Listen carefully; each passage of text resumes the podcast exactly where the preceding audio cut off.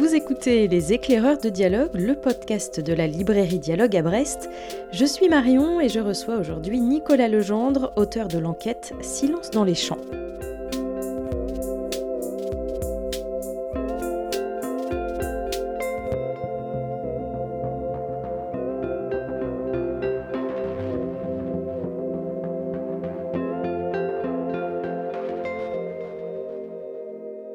Vallée de la Vilaine. Un cri dans la nuit. Je me réveille, en nage et en sursaut. Papa ! Il doit être deux heures du matin. L'instinct paternel, en ce vingt et un janvier deux mille vingt-deux, me tire du lit comme tant d'autres fois depuis trois ans et demi. Je pénètre dans la chambre de mon fils et le trouve mi-éveillé, mi-endormi, quelque part entre ces deux états. Il somnole, œil mi-clos. Il dit qu'il a vu des ombres. Je lui fais répéter, il confirme. C'est des ombres qui ressemblent ni à papa ni à maman, c'est des fantômes. Il sanglote. Comme tout père normalement constitué, je tâche de consoler mon fils. Je lui dis que les fantômes n'existent pas. Il a déjà entendu cette rengaine.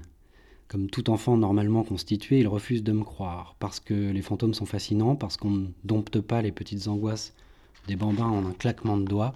Désignant le masque de super-héros accroché à son lit, à l'origine des formes interlopes projetées sur le mur de sa chambre, je lui explique que les ombres sont juste des ombres et lui assure que papa est là. L'enfant se rendort.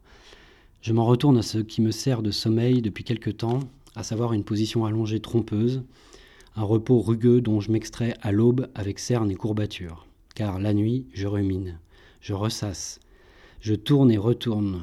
Quand ma compagne me demande si j'ai bien dormi, je réponds hum, « j'ai enquêté ». Et elle comprend. Cette boutade signifie que j'ai prolongé nuitamment mes occupations diurnes du moment. Bonjour Nicolas Legendre. Bonjour. Merci beaucoup pour la lecture de cet extrait. Merci aussi d'avoir accepté d'être l'invité de ce podcast Les Éclaireurs de Dialogue. Ce père de famille que l'on vient de découvrir, c'est vous. Vous êtes journaliste, correspondant du journal Le Monde en Bretagne et vous publiez Silence dans les champs aux éditions Arthaud, dont vous venez de lire les toutes premières lignes. En trois cent trente et une pages, vous résumez sept ans d'enquête sur le système agro-industriel breton. Une investigation fouillée qui vous a hanté, on l'a compris, jour et nuit.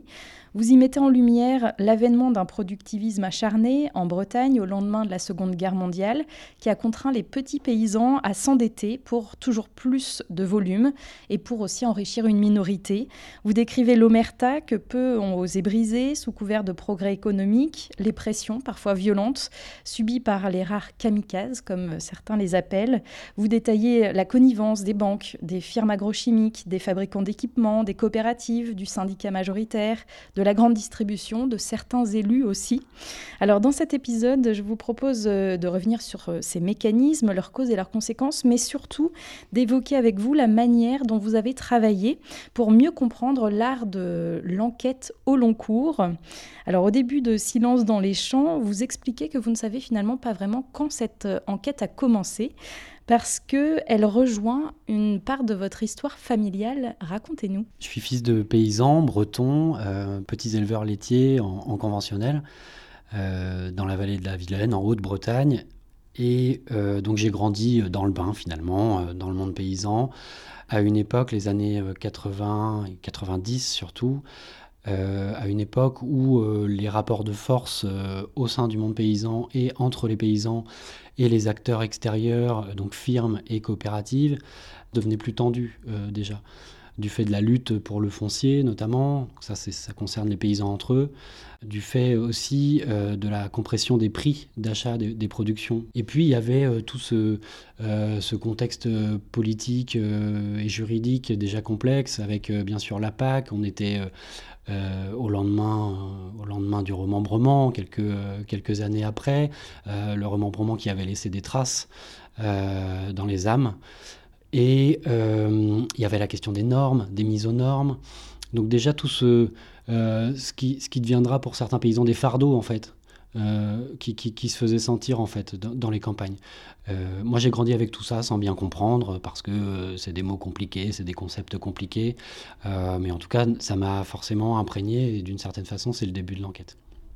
Alors bien sûr, ensuite, euh, journaliste au Monde, vous avez euh, travaillé sur ces sujets-là, rencontré euh, déjà euh, un grand nombre de personnes. Euh, ça s'est intensifié sur les deux dernières années, avec une vraie volonté euh, d'aller euh, au-delà de ce ressenti.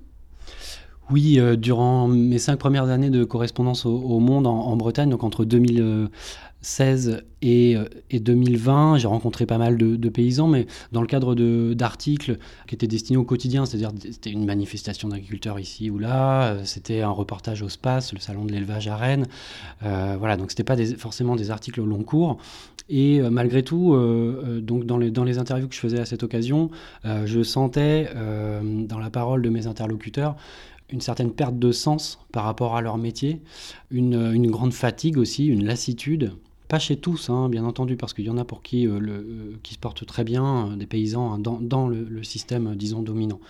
Euh, mais malgré tout, je, ouais, je, je ressentais cette tendance à être pris en étau entre les exigences de la société, entre guillemets, et celles du syndicat, et celles des coopératives, euh, et celles des banques. Euh, l'impression, finalement, que, que les paysans, qui avaient été les acteurs majeurs du développement économique, euh, de la Bretagne, en tout cas parmi les acteurs majeurs, euh, ne récoltaient pas les fruits euh, de leurs efforts. Et puis après, il y a eu euh, des rencontres qui ont été déterminantes, et puis il y a eu la question des, euh, des violences également qui est entrée dans, dans mon champ d'investigation, euh, notamment avec ce qui a pu arriver à certains, certaines euh, de mes confrères journalistes en Bretagne, Morgane Large en particulier. Mmh. Alors de ce pressentiment, euh, vous vous lancez dans cette enquête au long cours. Est-ce que le fait d'être un enfant du cru, si on peut dire, ça vous donnait un biais dont il fallait se débarrasser, euh, des a priori, ou est-ce qu'au contraire c'était un moyen aussi d'entrer dans ce milieu un peu fermé, que les langues se délient plus facilement ? C'était avant tout un avantage pour moi, euh, parce que, euh, effectivement, euh, j'étais du cru, euh, ce qui, en Bretagne, peut aider. Euh, mais voilà, donc je savais un peu de quoi je parlais quand même. Euh, je conf- je confonds pas une ensileuse et une moissonneuse. Et je dis ça en sachant que, voilà, certains de mes confrères qui, n- qui ne sont pas euh, fils de paysans et qui travaillent sur l'agriculture, je pense par exemple à ma collègue, à ma confrère Inès Leraud, font, font un excellent travail. Donc c'est pas, je veux dire, c'est pas un, un prérequis pour travailler sur l'agriculture en tant que journaliste. En revanche, moi, ça m'a aidé parce que euh, pour instaurer la confiance, et, et ça, parfois, ça m'a ouvert des portes aussi. Est-ce que vous êtes, vous avez été transparent en disant voilà euh, ce sur quoi j'enquête euh, et voilà ce que je pressens euh, d'emblée avec vos interlocuteurs ? Oui, j'ai jamais euh, menti, je pense, à mes sources, à mes interlocuteurs. J'ai essayé de jouer franc jeu. Euh, je leur ai jamais fait croire que je faisais une enquête euh, pour montrer comment l'agriculture bretonne et française est formidable et comment tout va bien. Parfois, ça a été compliqué parce que voilà, je mettais les choses sur la table directement et certains me disaient « Mais non, mais qu'est-ce que vous racontez euh, De toute façon, euh, oui, ou il y a peut-être eu des problèmes, mais c'était il y a longtemps, ou alors on est en train de les régler, ou alors ça sert à rien de remuer le passé, et cetera » Euh, voilà, mais moi je tenais en tout cas à dire où j'allais, c'est-à-dire je faisais une enquête sur la mise en place d'un système oligarchique au sein euh, du complexe agro-industriel breton, euh, d'un fonctionnement oligarchique, donc avec des, euh, des gagnants et puis des perdants, qui s'est appuyé sur une idéologie, le productivisme, sur une fuite en avant économique, Euh, sur aussi des, des, des mythes euh, sociétaux, euh, voilà, une, une, la construction d'un, d'un récit euh, agro-industriel breton, euh, et puis avec comme corollaire la, la violence. Voilà, ça c'était mon pitch en fait de départ, c'est ça que je disais aux gens, donc j'annonçais la couleur. Avec l'importance de voir très large et d'avoir des points de vue euh, variés, bien sûr les euh, protagonistes et les victimes de ce système, d'anciens agriculteurs aussi euh, repentis, et puis de l'autre côté les acteurs de... Euh, Ce, cet agro-business ? Oui, ceux qui ont voulu, ceux qui ont bien voulu me parler, en tout cas pour ce qui est des, euh, des, des acteurs de, de l'intérieur, euh, du monde de la banque par exemple, ou des coopératives, euh, ou du, du syndicat majoritaire, la F N S E A. Euh, j'ai eu des sources euh, dans toutes ces entités qui ont bien voulu parler, mais sous couvert d'anonymat. Euh, ensuite, euh, euh, je ne suis pas allé chercher au début de mon enquête euh, le président de telle coopérative ou euh, euh, le président de tel conseil d'administration d'une banque, d'une part pour des questions de méthode d'enquête, et aussi parce que euh, les éléments de langage, ça ne m'intéressait pas. Et je les connais, je les ai déjà interviewés par le passé, ces gens ou certains de ces gens, euh, et euh, je sais ce qu'il en est euh, de la communication des éléments de langage langage, et moi, certains éléments de langage de la F N S E A, je peux euh, limite écri- les écrire moi-même, quoi. Donc, il euh, n'y a pas forcément besoin. Euh, voilà. Ça ne m'a pas empêché, bien entendu, à la fin de mon enquête, d'aller solliciter tous ces gens. Alors, on l'a dit, vous partez d'un prérequis, d'un pressentiment. Euh, euh, petit à petit, vous découvrez vraiment des choses. Il y a des choses qui vous surprennent, auxquelles vous ne vous attendiez pas, qui euh, dépassent tout ce que vous pouviez imaginer. Ce qui me surprend... Euh, Principalement, c'est la, la question des violences. Et quand je dis violence, c'est pas forcément des violences physiques, mais j'inclus, euh, moi, dans ce terme, euh, les menaces, pressions, intimidations, entraves pour l'accès au financement ou, ou au foncier, euh, qu'ont pu subir des gens, soit qui faisaient un pas de côté par rapport au modèle dominant, soit qui s'opposaient au modèle dominant. Euh, aussi bien d'ailleurs des paysans que des militants environnementalistes. Et, et, et c'est ça la, la, la chose qui m'a, qui m'a le plus euh, surpris. Je savais, j'étais pas naïf parce que voilà, j'ai grandi à la ferme, parce que euh, j'entendais des choses en tant que journaliste. Euh, mais euh, mais j'ai, j'ai, au fur et à mesure que je recueillais des témoignages, euh, et c'était l'un, l'un de mes fils rouges hein, dans mes interviews, cette question des violences, euh, quand je recueillais des, des témoignages, et que les gens me faisaient part de ce qu'ils avaient pu subir, euh, oui, souvent, en fait, je suis tombé de ma chaise, littéralement. Je me suis dit, mais c'est pas possible, en fait. C'est, c'est pas possible qu'on vous ait mis des antibiotiques dans le Tankhalais, qu'on vous ait empoisonné euh, votre cheptel, euh, qu'on vous ait euh, torpillé euh, votre demande de financement pour, euh, pour agrandir votre, ou mettre aux normes votre exploitation. Euh, enfin, je veux dire, là, on était, pour moi, là, on, on était dans la fiction, quoi. D'ailleurs, vous, vous racontez euh, à ce sujet-là euh, une discussion que vous avez avec une amie euh, qui, elle aussi, est euh, issue du milieu agricole et qui, euh, grosso modo, vous dit « bah oui, bien sûr, euh, et alors, finalement ?» Oui, et ça, final, d'une certaine façon, ça a scellé le couvercle pour moi parce que j'étais à la fin de mon enquête. Donc, ça, cette discussion avec, euh, avec mon amie, elle arrive en novembre deux mille vingt-deux, donc c'est, c'est deux ans après le début de l'enquête. Et euh, donc, un soir, on parle, je lui dis... Je lui dis Euh, sur quoi j'enquête, et euh, elle, fille de paysan, on, on se connaît depuis quinze ans, hein, euh, presque vingt ans, on avait parlé bien sûr d'agriculture, euh, mais on n'avait jamais parlé de ça, et ça en l'occurrence c'est ce qu'elle me dit ce soir-là. Elle me dit, rapport à, à ces violences-là dont je lui parle, mais oui bien sûr, euh, moi on a connu ça à la ferme, euh, c'est euh, les moqueries parce qu'on était en bio, euh, c'est la, la mise à l'écart à l'échelle communale, disons, Les, les entraves pour l'accès au financement, pour l'accès au foncier, euh, les pressions, euh, par là-dessus les menaces euh, et les lettres anonymes. Et puis, euh, pour couronner le tout, l'un des associés de la ferme euh, qui est retrouvé à deux doigts de, de se suicider. Pour ça et ou pour d'autres raisons. C'est toujours compliqué le suicide et je, ou les tentatives de, donc je prends des pincettes. Enfin voilà, ma, ma, ma, mon ami me raconte ça. Et pour moi, là, en fait, euh, ce, ce, ce moment, ouais, ça, ça vraiment, ça scelle beaucoup de choses, quoi. Parce que euh, j'étais dans le doute jusque-là. Euh, je le suis toujours, hein, je, voilà, parce qu'on est sur quelque chose d'un peu impalpable et gazeux. Mais euh, là, je me dis, ouais, ok, quoi. Si elle, elle a connu ça... Par ailleurs, je sais qu'elle n'est pas de nature menteuse. Euh, c'est l'une de mes meilleures amies. Euh, qu'elle me le raconte avec autant de détails, tout en me disant, mais en fait, ouais, je, elle l'avait, en fait, elle l'avait intériorisé, ce truc-là. Et euh, ça fait écho à, ça a fait écho à d'autres témoignages que j'ai pu recueillir de gens qui avaient aussi intériorisé cette violence, pour qui, finalement, c'était pas perçu comme quelque chose de normal, ils voyaient pas ça comme spécif- spécialement normal, mais en tout cas, ils, ils avaient fini par se dire que ça faisait partie de la vie, quoi, que ça faisait partie de... que le monde est, le monde est brutal, et puis finalement, c'est comme ça, et puis il n'y a pas de guichet où se plaindre, donc ben, on laisse couler, quoi. Alors vous parliez de ces doutes, on imagine que pendant deux années d'enquête, euh, des moments de doute, il y en a beaucoup, et vous le disiez, ça vous travaille la nuit, donc c'est quelque chose qui ne vous quitte pas. Comment on fait pour se débarrasser de ça, d'aller quand même tout droit vers son objectif et de garder le cap ? Euh, on fait du jardin.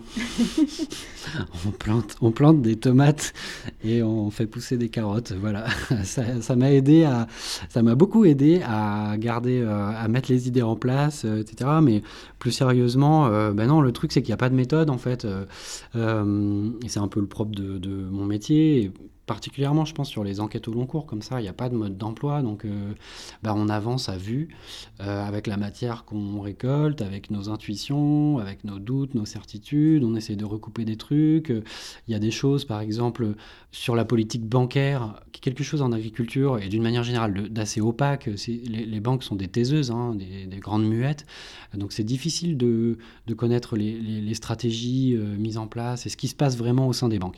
Euh, là, pendant des mois, j'ai navigué à vue, j'ai beaucoup douté. Voilà, est-ce que les banques ont réellement accompagné le modèle productiviste, le, le modèle agricole dominant en Bretagne, tout en sachant, parfois de longue date, euh, que dans certains cas, c'était pas viable, voire absolument pas viable. Euh, certaines sources me disaient oui, oui, oui, elles ont fait ça.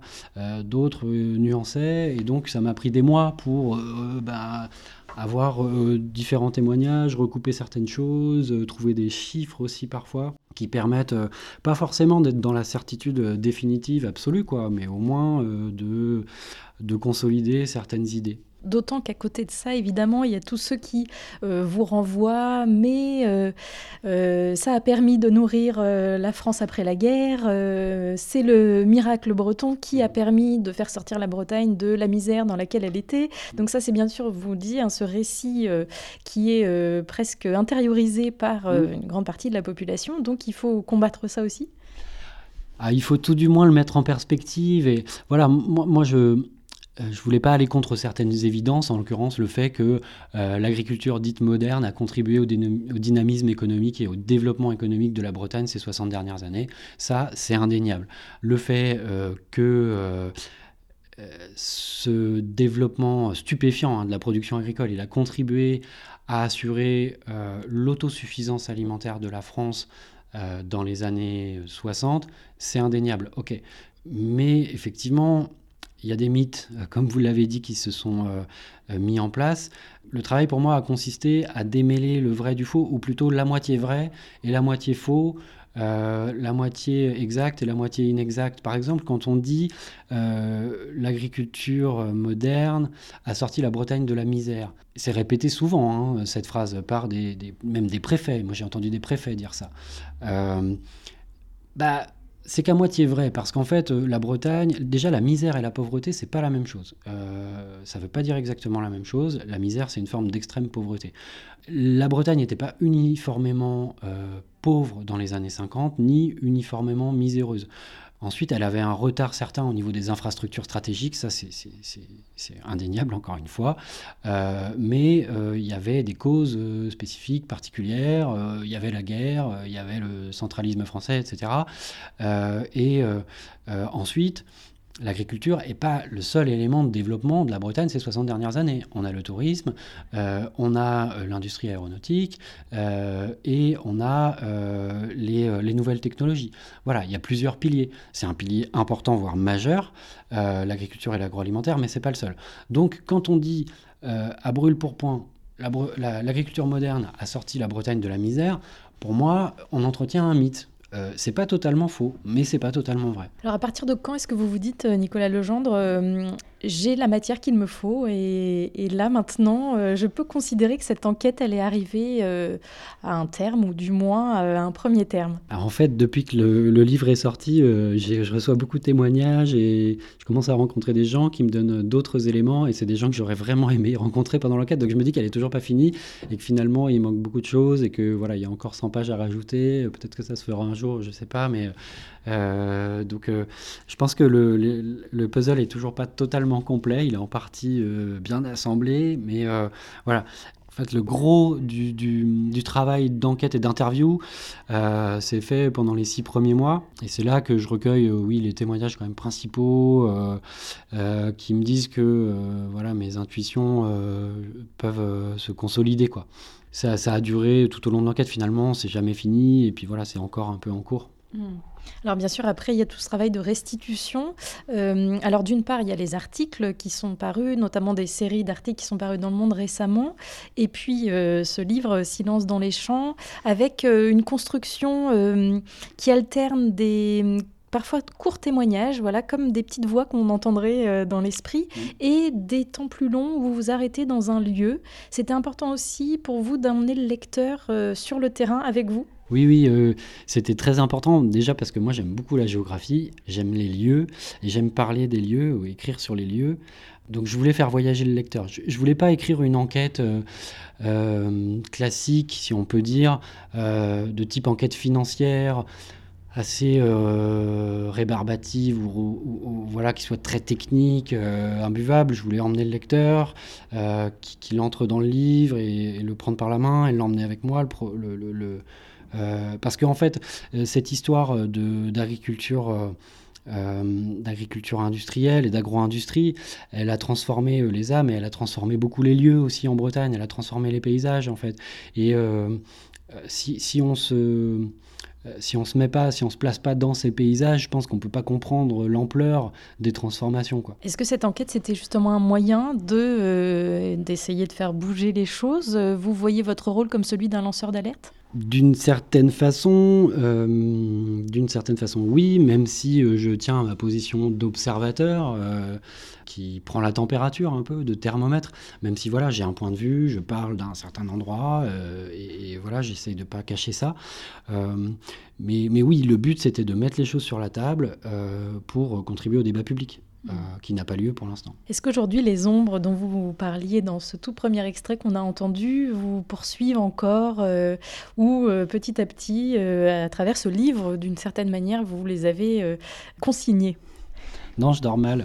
Je continue de mal dormir parce que c'est, c'est très prenant, euh, c'est un peu aliénant, euh, parce qu'il y a beaucoup de paramètres et je, ça, ça, ça, ça continue de tourner un peu, euh, donc de me réveiller la nuit. Euh, mais euh, d'une certaine façon, en tout cas j'espère contribuer à ça, pas forcément pour moi, mais pour euh, la société bretonne, à, à, à exorciser un peu euh, les choses enfouies qu'il peut y avoir autour de, de ces ombres, justement, euh, ces ombres étant... Euh, Euh, la façon moi, dont je désigne les, les, les personnes ou les entités qui ont fait des coups bas, en fait, euh, euh, qui ont dépassé des lignes jaunes depuis des, des décennies parfois dans le monde agro-industriel. On a l'habitude de terminer ce podcast en demandant à notre invité euh, un ou deux conseils de lecture. Alors Nicolas Legendre, euh, hormis bien sûr Silence dans les champs, quel livre est-ce que vous nous conseillez de lire, que ce soit autour de cette thématique ou, euh, ou autre ?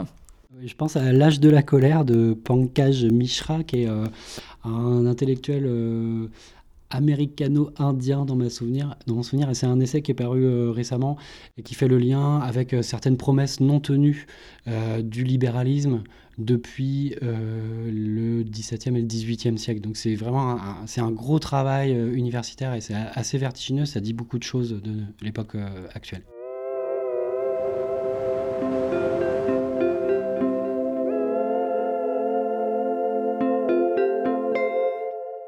Et nous retrouvons à présent Michaël, Mathilde et Romain, tous trois sont libraires à Dialogue. Voici quelques ouvrages qu'ils nous conseillent à leur tour de découvrir, après bien sûr s'être plongés dans Silence dans les champs. On démarre avec Michaël. Alors, je vais vous parler aujourd'hui de Plutôt Nourrir, l'appel d'une éleveuse, qui est paru chez Tana Édition, et qui est un récit à deux voix de Clément Osé et Noémie Calais. Alors, à la base de ce livre, on a une expérience un peu étonnante, puisque c'est l'histoire... à la base de Noémie Calais, qui est diplômée de Sciences Po. Et contre toute attente, Noémie décide de devenir éleveuse de cochons dans le Gers. Clément, qui est un ami de promo, va devenir son biographe et observer le quotidien de Noémie. Alors, c'est étonnant parce que donc, on est dans l'élevage porcin et euh, Clément, il est plutôt végétarien. Donc, déjà, ça amène à, à un regard un, un peu... Un peu euh, disons, euh, avec un a priori qui n'est pas obligatoirement très positif. Il se pose beaucoup de questions sur l'élevage en tant que tel, et puis à l'heure où le climat se dérègle, évidemment. Donc on a à la fois un récit qui est euh, le témoignage de cette paysanne sur son élevage, euh, sa vie, ses pratiques, euh, et puis on a les réflexions de Clément Osé, donc le, son co-auteur, sur le monde agricole. Ce qui est bien, c'est que c'est un livre qui prend son temps de décrire euh, le quotidien, les pensées aussi euh, de Noémie, son environnement, la nature... à travers des petits détails qui feront qu'on se sent euh, proche de Noémie et de sa ferme. En fait, ce livre est un vibrant plaidoyer pour un retour à la nourriture maîtrisée et un élevage raisonné. C'est pour moi un, un livre qui permet de repenser justement ce, ce rapport euh, à, euh, à l'élevage agricole et euh, au rapport à l'animal. Plutôt nourrir, l'appel d'une éleveuse, paru chez Tana Édition, un récit à deux voix de Clément Osé et Noémie Calais. On retrouve maintenant Mathilde qui nous parle de Paysannes d'Anne Lecour, paru aux éditions Ouest-France. En gros, Anne Lecour, elle est allée à la rencontre en fait, de femmes euh, dans l'ouest de la France, donc de l'île et Vilaine, Finistère, euh, Mayenne, Morbihan. Et euh, ce qu'ont en commun ces femmes, c'est qu'elles travaillent, de, elles sont toutes euh, paysannes, enfin en tout cas elles travaillent dans le monde agricole. Elles sont maraîchères, éleveuses de poules, de veaux, de, de, de chèvres. Et euh, ce qui est intéressant dans cet ouvrage, donc, c'est qu'elle donne vraiment la parole euh, aux femmes qui racontent leur, euh, leur histoire, euh, comment elles en sont venues à, être, euh, à travailler dans le monde agricole, à être éleveuses, maraîchères. Alors je ne sais pas s'il remet vraiment en cause euh, le monde euh, agroalimentaire, c'est juste qu'en fait, il permet de donner la parole à des femmes dans un milieu qui est très masculin. Et du coup, d'avoir peut-être une autre parole sur euh, les sujets de l'agroalimentaire, euh, euh, qui sont peut-être des paroles souvent très masculines. Et euh, ce qui est intéressant, c'est qu'elles ont entre trente et soixante-dix ans. Il y a des femmes qui travaillent de, en famille. Il y en a parce que bah, leur euh, mari, leur compagnon est euh, dans ce milieu-là. Euh, il y en a qui ont fait le choix de travailler dans, cette, dans ce milieu. Il y en a d'autres qui... Bah, en fait, c'est venu à elle parce que c'était famille d'agriculteurs. Et euh, c'est vraiment intéressant de les voir aussi en tant que statut de femme dans un milieu très masculin. Et aussi, quels ont le regard elles portent justement sur les problèmes actuels de, bah, du coup, d'écologie, de réchauffement climatique. Euh, un milieu qui est très, je pense, une vision très clivante de savoir euh, qu'il faut être dans le bio, il faut être dans le conventionnel. Sachant que les femmes qui sont euh, interviewées travaillent... Euh, Enfin, il y en a autant dans le conventionnel que dans le bio. Donc c'est aussi avoir plusieurs regards sur ce métier-là. Et pour terminer cette bibliographie, place à Romain. Tu as deux livres à nous présenter aujourd'hui. Alors le premier livre que je vais vous présenter, donc, ça s'appelle « Reprendre la terre aux machines », un manifeste pour une autonomie paysanne et alimentaire, sorti récemment en, en, au format poche euh, aux éditions Point et euh, écrit par l'Atelier Paysan. L'Atelier Paysan, donc, ça a été fondé en, en deux mille neuf. C'est une organisation de développement au milieu agricole et rural. Ça prône une, une réappropriation des outils, des machines, des bâtiments, afin de, de, de casser radicalement avec le système productiviste actuel en place dans le milieu agricole. Euh, ce qui est intéressant dans ce livre, en fait, c'est qu'il va amener des, des, des solutions pour euh, casser avec ce modèle. Euh, donc ça sera développé dans plusieurs points, notamment donc, euh, l'augmentation de, du nombre d'exploitants, pour une meilleure répartition et gestion des, des terres, et euh, mettre en place également un prix d'entrée des importations de denrées alimentaires sur le territoire français. Et un point moi, qui, qui, m'est, qui m'est assez cher, que j'ai découvert l'année dernière, c'est la mise en place de la sécurité sociale de l'alimentation. Donc euh, calqué sur le modèle de sécurité sociale euh, euh, concernant la santé.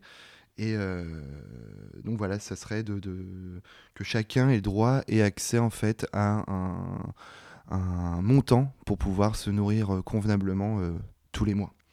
Donc ça s'appelle « Reprendre la terre aux machines », un manifeste pour une autonomie paysanne et alimentaire aux éditions Point et euh, écrit par l'Atelier Paysan. Et euh, donc là, ça s'appelle « Notre pain est politique euh, » aux éditions de la dernière lettre. Et euh, donc c'est euh, écrit également par un... un groupe de, de, de réflexion de, d'agriculteurs autour du, du, autour du blé. Donc le pain, c'est un produit de base. Euh, on voit actuellement qu'il y a énormément de fermetures de boulangeries, euh, avec euh, l'inflation, et cetera, et cetera. Et là où ce livre est pertinent, donc ça, c'est une réflexion depuis une quinzaine d'années du groupe blé de, de l'Adir, qui est basé en Rhône-Alpes, qui euh, réfléchit et... Euh, Euh, fait des actions autour du, du pain et de ses enjeux.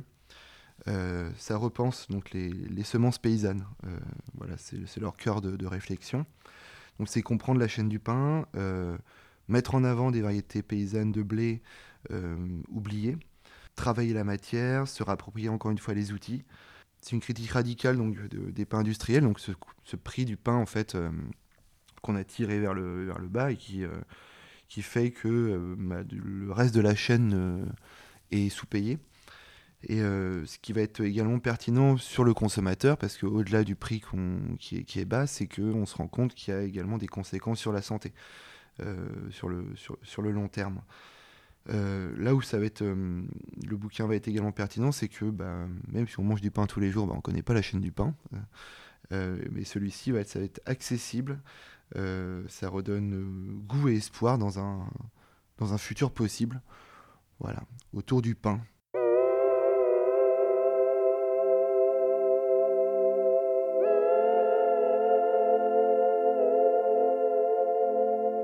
Les Éclaireurs de Dialogue, c'est déjà fini pour aujourd'hui. Merci au journaliste Nicolas Legendre, auteur de Silence dans les champs. Merci aux libraires Michaël, Romain et Mathilde. Si cet épisode vous a plu, n'oubliez pas de le noter sur Apple Podcast, de le commenter et bien sûr d'en parler autour de vous. De mon côté, je vous souhaite de belles lectures et vous dis à très vite.